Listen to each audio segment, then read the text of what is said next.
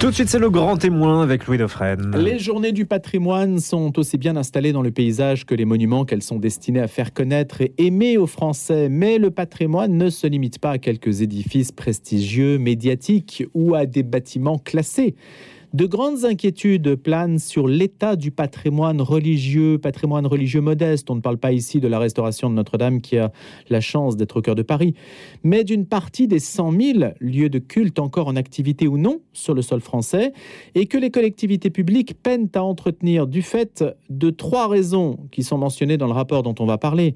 La première, c'est la sécularisation de la société qui fait qu'il y a un reflux de la fréquentation religieuse. Les contraintes budgétaires accrues des communes évidemment. Et puis les regroupements de paroisses qui jouent également sur la qualité de l'entretien qu'on peut attendre de la part d'une collectivité et d'une manière générale d'une communauté qui fréquente un lieu. Et oui, quand un lieu n'est plus fréquenté, pourquoi continuer à l'entretenir Alors Pierre Ouzoulia est avec nous. Il est sénateur des Hauts-de-Seine du groupe CRCE. Alors CRCE, ça veut dire communiste, républicain, citoyen, écologiste. Il est rapporteur de la mission d'information sur l'état du patrimoine religieux. Bonjour Pierre Ouzoulia. Bonjour monsieur. Bon, alors la situation est vraiment critique pour combien de petites chapelles, églises qui sont fermées, on a envie d'aller les visiter et puis on ne peut pas, et puis on voit peut-être que le toit ou le clocher eh bien, commence à se dégrader Alors, une réponse en, plusieurs temps. D'abord, euh, quand on fait une analyse de la situation de ce patrimoine à l'échelle euh, européenne, on, s'aperçoit que finalement, c'est sans doute en France qu'il est, qu'il est le moins mal entretenu. Euh, il y a euh, dans d'autres pays européens des situations beaucoup plus, beaucoup plus difficiles. Euh, essentiellement du fait de la loi de 1905, qui fait que les édifices cultuels sont généralement en très grande majorité propriété des communes qui mmh. les entretiennent comme des bâtiments publics. En Allemagne et en Suisse, c'est moins bien entretenu. Oui, tout à fait. Euh, Et, en Italie, qui a un patrimoine beaucoup, beaucoup plus important, il y a en effet de très grosses euh, difficultés. Ce qui ne veut pas dire qu'il n'y ait pas de problème euh, en France. la deuxième difficulté, on s'est aperçu quand on a commencé ce rapport avec ma collègue sénatrice de l'Ardèche, Anne Ventalon, c'est qu'il n'y a plus de suivi national de l'état patrimonial de ces édifices. Le dernier grand inventaire a été réalisé par le ministère de la Culture au début des années 80. Et aujourd'hui, on a pu euh, un bilan qui nous permette de, savoir euh, euh, quel est l'état sanitaire de, de, tous ces édifices. Et quand on a commencé, nous, notre, notre travail, on est allé vers l'Observatoire du patrimoine religieux, qui est une, une association et qui fait un travail bénévole remarquable. Je pense à, je salue son président, Édouard de Lamaze, qui nous a dit que alors c'est une fourchette très large, hein. euh, il y avait entre 2000, 4000, voire 5000 euh, euh, édifices pour lesquels on pouvait avoir des soucis de conservation. Mais alors ce qui est invraisemblable quand même, Pierre Ouzoulia, c'est que il n'y a pas de fichiers centralisés en fait. Non. Ils ne sont pas répertoriés. Non. Non, non, c'est. Dans cette France si bureaucratisée qui doit avoir je ne sais pas combien de fonctionnaires par habitant, on n'est pas capable de faire un fichier centralisé du patrimoine religieux. C'est tout le problème du patrimoine culturel non classé. Donc le patrimoine classé, euh, monument historique, inscrit à l'inventaire, etc., est bien connu. Euh, il est inventorié, il est, il est restauré, mais tout ce qu'on appelle le petit patrimoine, c'est-à-dire le patrimoine non classé, alors les édifices religieux, mais aussi euh, les lavoirs, les, les, anciennes usines, etc., Là-dessus, euh, l'État, euh, l'État central euh, a abandonné ses compétences. il s'en occupe de moins en moins, et les régions peinent à, assurer un suivi régulier de tout ce patrimoine. Donc on est un petit peu dans une zone grise où on ne sait pas très bien ce qui se passe. Est-ce qu'il y a des régions beaucoup plus touchées que d'autres? Mais là où le patrimoine religieux est, le, est le, plus important et où en plus ma collègue euh, Anne Ventalon euh, est, sénatrice de l'Ardèche. Euh, moi, je suis sénateur de Haute-Seine, mais je suis originaire de, la Corrèze, donc dans le Massif central, où il y a bien évidemment à la fois une baisse de, population et, comme vous l'avez dit, des changements dans la pratique religieuse. là, il y a de grosses difficultés pour Mais il y a quand même des merveilles, Pierre Ozolia, dans le Massif central. songeons simplement au roman auvergnat, Saint-Nectaire, Orcival, Saint-Ostremoine, à Histoire. C'est quand même merveilleux. Bien sûr, et, et, au roman du Limousin. Exactement. On pourrait faire largement, on fera une émission si vous le voulez sur le Limousin avec vous, sur le patrimoine.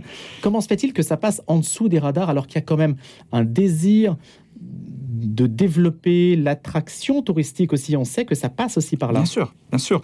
Euh, on l'a vu euh, cet été avec les chiffres de la fréquentation touristique euh, en France. La France est restée, malgré la Covid, la première destination touristique mondiale. C'est pas seulement pour la Tour Eiffel. C'est parce que les touristes, quand ils viennent ici, quelle que soit la, la région dans laquelle ils vont, il y a toujours quelque chose à voir et à manger aussi, ça compte. Hein. Euh, donc, euh, ce patrimoine religieux, euh, pour nous, c'est quelque chose de tout à fait exceptionnel.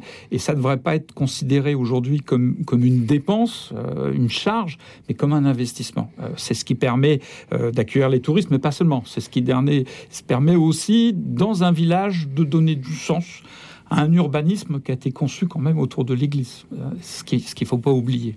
Rappelez-nous, Pierre Ouzoulia, l'origine de ce rapport, parce qu'il est écrit à la suite de sollicitations de maires désemparés, c'est-à-dire qu'il y a des maires qui ne savent plus comment faire pour entretenir leur bâtiment. Tout à fait, tout à fait. Je pense... Euh, petite commune euh, de Haute-Corrèze que, je connais parce que mon grand-père y a été maire pendant très longtemps, c'est Palis sur le plateau de Mille Vaches. 200 habitants, une église euh, magnifique, en partie, euh, en partie euh, classée, dans lequel il y a quasiment plus de culte. mais malgré ça, il faut que la commune, toute petite, trouve un peu d'argent pour restaurer la toiture, etc. Et elle se trouve désemparée parce que les services de l'État en face ne peuvent plus aider les petites communes à assurer la maîtrise d'ouvrage. Hein, c'est un, point important. Il n'y a plus assez de monde dans la direction régionale des affaires culturelles pour apporter. Sauf en Bretagne. Sauf en Bretagne. C'est le dernier exemple. Bon, les, les Bretons, c'est le village gaulois toujours. Hein, ils résistent. Euh, donc il y a il n'y a plus cette, cette possibilité et il faut trouver d'autres solutions pour apporter aux maires euh, un conseil parce que très souvent, c'est ce qu'on a vu dans notre rapport, on peut trouver de l'argent. La difficulté du maire, c'est qu'il doit frapper à d'innombrables portes et parfois même aller chercher des budgets européens et il ne sait pas faire. Voilà. Le maire a-t-il la pression des administrés pour que l'Église soit entretenue? Bien sûr, soit entretenue et soit ouverte. Ah. Euh, parce que quand, euh, sur un tout petit budget communal, vous consacrez des sommes euh, importantes, parfois très importantes, à l'entretien de l'Église et que, par ailleurs, elle n'est pas ouverte, qu'on peut pas y rentrer, qu'elle est complètement fermée, euh, que l'été pourrait s'y dérouler euh, des concerts et il se passe rien, il y a bien évidemment une pression sociale, une pression politique qui est forte. Euh, et je dois le dire, les, autorités catholiques que nous avons rencontrées dans le cadre de ce rapport ont parfaitement pris conscience de ce problème. Et aujourd'hui, euh, il y a la volonté conjointe de tout le monde de travailler pour permettre une, une meilleure utilisation euh, conjointe dans, dans un esprit euh, de respect des uns des autres pour faire que l'Église soit ce qu'elle a toujours été, c'est un lieu de vie. Quelle est la part, Pierre Ouzoulia, sur l'ensemble de ce patrimoine des églises dont le destin s'écrit vraiment en pointillé, qui risque d'être désaffecté, d'être détruite éventuellement Alors c'est euh, le patrimoine mal aimé. C'est-à-dire que c'est toutes ces églises qui ont été construites au 19e siècle, dont aujourd'hui euh, le geste architectural n'est pas toujours bien compris, et qui par ailleurs ont inauguré des techniques de construction avec euh, des matériaux nouveaux le ciment, le béton, et c'est les choses qui sont les plus difficiles à, conserver et à, restaurer aujourd'hui. Et on sent qu'aujourd'hui, euh, autant euh, conserver une église romane, ça pose pas de problème, mais une église du 19e, c'est très compliqué. Et là, dans notre rapport, euh, nous appelons à, une prise de conscience nationale, c'est-à-dire qu'il ne faudrait pas que dans quelques siècles, puisque on travaille sur la durée, il n'y ait plus aucune église représentative de ce qui a été construit au 19e siècle.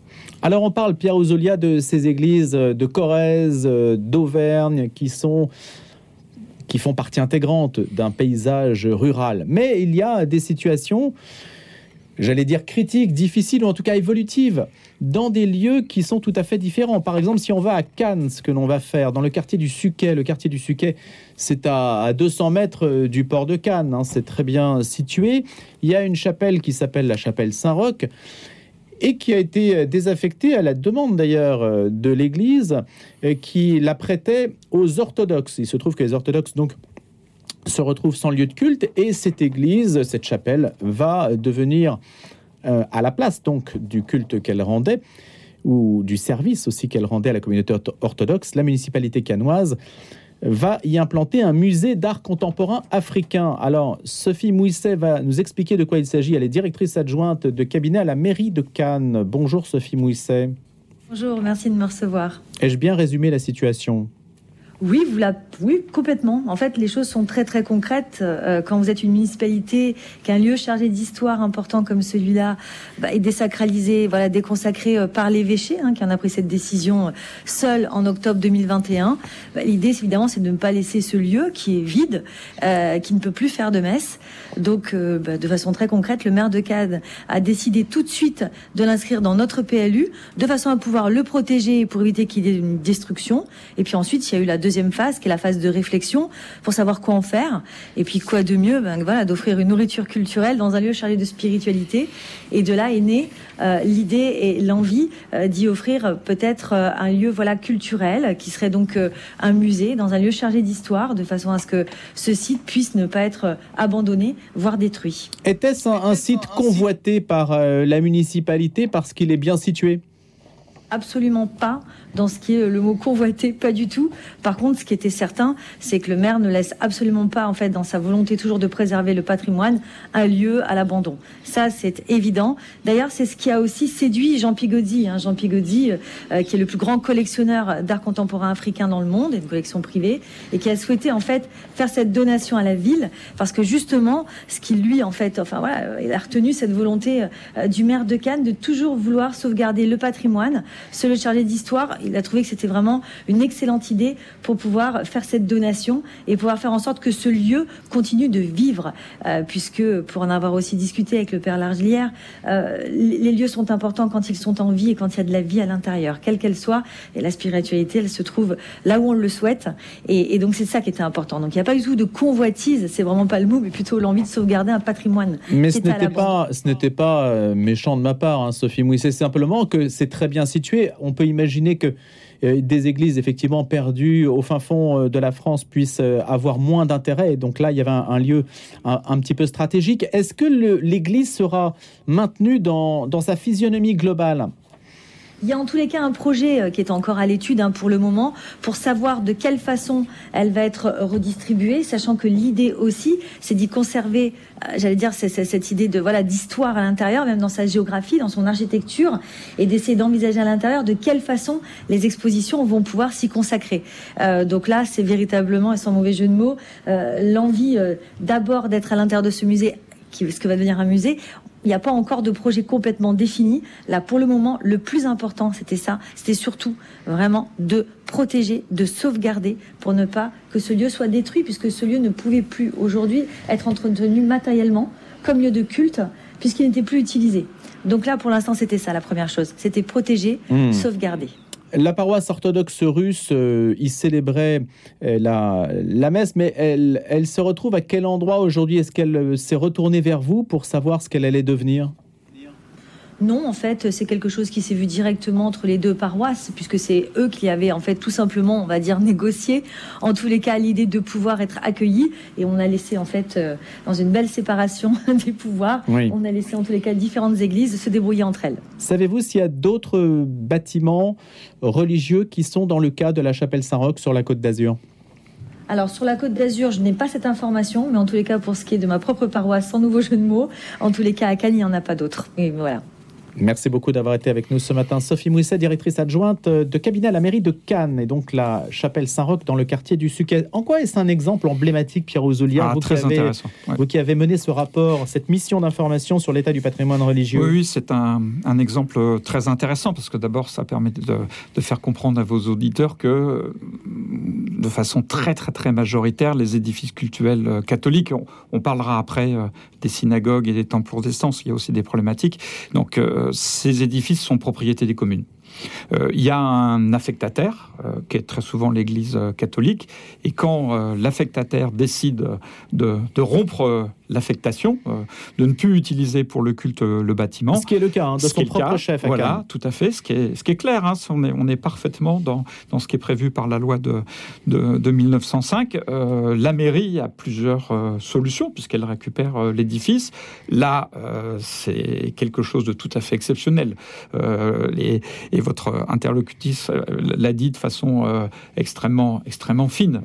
on maintient la spiritualité du lieu en, en, invitant dans ce, dans ce bâtiment des, des œuvres d'art. Je pense que c'est la meilleure utilisation qu'on puisse faire des, des, édifices culturels. Je dois dire. Pierre je vous interromps deux secondes pour dire que il me semble, il me semble que ça Compiègne, mais je peux me tromper. Et, s'il y a des personnes qui nous écoutent qui habitent Compiègne, qu'elles me le disent. Il me semble qu'à Compiègne, une église a été réaffectée en club de tir. Ça, c'est possible. Une municipalité peut faire ce qu'elle veut de l'édifice religieux qu'elle récupère? Oui, oui, oui, euh, tout est possible. Tout est possible. Quitte à le donner à une autre communauté religieuse aussi. Euh, ça, oui, bien sûr. Euh, Donc une église peut devenir une mosquée, une synagogue, il n'y a pas beaucoup d'exemples bouddhistes. Il n'y a pas beaucoup d'exemples. Sur le papier en soi.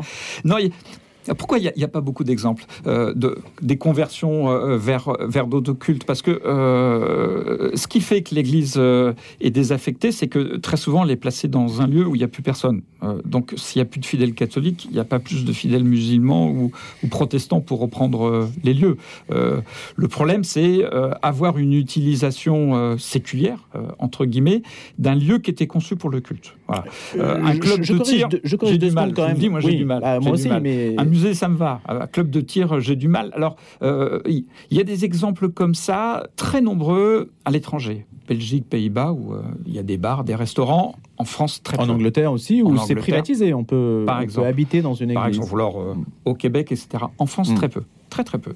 Euh, il y a une forme de, de, respect par rapport à la destination première de l'édifice qui fait que, généralement, on essaye de, de maintenir l'esprit du lieu, comme je dirais. Mais est-ce que votre rapport qui alerte sur une situation ne signifie pas qu'on se trouve aujourd'hui sur un effet de plateau et que ça peut basculer très, très vite Bien sûr. vers une situation à anglo-saxonne. Bien sûr, bien sûr. Et c'est pour ça qu'on a fait euh, ce rapport, parce qu'il y a une vraie, une vraie problématique. Au début des années 80, il y avait eu aussi un, travail fait sur le sujet euh, qui était arrivé quasiment au même constat, au même bilan. Euh, mais qui n'avait rien proposé, en disant euh, peut-être que la baisse de la fréquentation euh, religieuse est provisoire, elle va remonter, on peut compter là-dessus. Bon, on, s'aperçoit que 20 ou 30 ans après, c'est fini. la pratique religieuse a changé, elle passe moins par, par l'Église, donc il faut réfléchir à, à la dévolution et à l'utilisation de ces monuments. Quelle est la solution ou une partie de la solution pour ce patrimoine, répétons-le, religieux qui n'est pas classé, qui passe sous les radars, il n'y a pas d'inventaire global, il n'y a pas de suivi, l'État a abdiqué sur ce terrain-là ses pouvoirs aux communes. Est-ce qu'il y a aujourd'hui une, mesure phare emblématique, Pierre Ozolia Oui, je pourrais, euh, phare emblématique, je sais pas, je pourrais la résumer en un mot. Euh, il faut resocialiser ces édifices cultuels. Mais ça ne se décrète pas, ça. Non, et c'est justement tout le problème. c'est que c'est un, très gros travail euh, à faire entre la mairie, le culte affectataire, les paroissiens, les habitants du village, pour que l'Église puisse redevenir ce qu'elle a toujours été, un bien commun dans lequel il puisse encore avoir du culte, mais plein d'autres activités. Donc le sénateur communiste va chercher le curé par la manche pour le faire revenir dans son église, c'est ça en fait? Ah, Vous savez, c'est une longue tradition dans mon parti, la main tendue aux catholiques. Et, qu'est-ce qu'elle vous dit, l'église, si vous avez de bons rapports avec elle? Elle, pense, euh, elle pense euh, rigoureusement comme nous. Euh, elle a parfaitement conscience de sa responsabilité essentielle par rapport à, ce patrimoine et elle est tout à fait d'accord pour travailler à ce qu'on appelait une resocialisation. Très concrètement, la, conférence des, évêques de France nous a dit qu'elle allait envoyer dans, dans tous les diocèses des conventions types pour permettre de coucher sur le papier quel type de relation on pourrait envisager entre le maire et l'affectataire pour permettre justement une, euh, une utilisation conjointe de ces édifices? En règle générale, Pierre Ozulia, les relations sont bonnes entre le maire et l'Église aujourd'hui, il n'y a pas vraiment de. Même si vous le dites au début de votre rapport, vous dites que ça dépend quand même beaucoup de d'un d'un imaginaire ou, de relations euh, présupposées. Il y a quelques crispations. Quelques crispations. Il y a quelques crispations qui sont qui sont pas d'ailleurs toujours euh, du fait euh, du clergé affectataire, mais parfois du des paroissiens qui ont tendance à considérer que l'Église est leur bien propre et qu'ils peuvent en faire ce qu'ils veulent, indépendamment de l'autorité qui pourrait la, la gérer. Exactement. Y compris interdire toute forme d'activité qui ne correspond pas à ce qu'ils imaginent être le culte. Donc il peut y avoir un retour des paroissiens si le clergé n'est pas suffisamment nombreux ou n'arrive pas à, à indiquer une ligne. Oui. Il y a un cas, j'aurais voulu aussi euh, euh, traiter le sujet ce matin, c'est dans le Calvados, à Villers-sur-Mer. Euh, vous ne le savez peut-être pas, c'est que les clochers qui sont des points hauts, alors c'est le cas à Villers-sur-Mer entre le Mont Canisy et les Vaches Noires. Villers-sur-Mer est une, une cité balnéaire plutôt bourgeoise et qui a donc une église qui est le seul point haut qui permet de, de pouvoir mettre des antennes 4G. Il se trouve qu'en ce moment, il y, a, un ignoble pansement sur le clocher de Villers-sur-Mer, mais c'est provisoire, nous dit-on. J'aurais voulu avoir le maire, mais il n'a pas voulu répondre à notre interview ce matin. Et, donc, la question, Pierre Ouzoulia, est-ce que par exemple la téléphonie peut être une solution à l'entretien des églises? On loue, ce qui se passe d'ailleurs, les gens ne savent pas, mais c'est quand même très répandu, on loue les clochers à des opérateurs ça fait quand même entrer un peu d'argent dans les caisses de la commune qui peut entretenir en retour l'église. Est-ce que cette multi-affectation de l'église, c'est une solution? C'est très laid. Voilà. Oui, alors là, ça se voit, mais ça, ça, se voit, ça, ne se voit pas systématiquement. Alors là, vous, vous, vous renvoyez à un épisode euh, très douloureux euh, du, du, sénateur, vice-président de la commission de la culture que je suis, parce que au Sénat, quasiment quand je suis euh, arrivé, il y a un projet de loi qui visait à, à redynamiser les centres anciens. Et euh, dans ce projet de loi, il y avait une disposition euh, qui permettait justement euh, au maire de, de construire ces, ces, antennes sans l'avis de l'architecte des bâtiments de France, qui en principe est là pour essayer de veiller à ce qu'il y ait une certaine cohérence architecturale de tout ça. Je précise qu'à Villers, l'église est classée. En plus, en plus, tout à fait. Donc, euh, au nom de la revitalisation des, centres anciens, on finit par, euh, oublier euh, ce qu'on doit au patrimoine. Et, je pense que c'est assez catastrophique parce que c'est pas en, rajoutant des antennes comme ça qu'on va sauver euh, les centres-villes et encore moins qu'on va favoriser leur attraction touristique. Donc, je trouve que, sincèrement, il y a, y a d'autres solutions que celle-là. Donc, ça, c'est une fausse bonne idée. On ne peut pas se servir de l'Église pour un autre usage que celle qui la destine premièrement, c'est-à-dire le culte et la réunion euh, d'une population.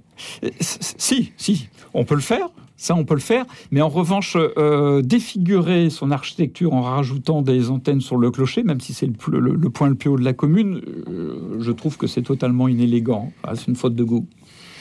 Dernière question, Pierre Ouzoulia. Quelle est la suite de ce rapport là Les journées du patrimoine ont lieu euh, le week-end prochain quelle est l'étape?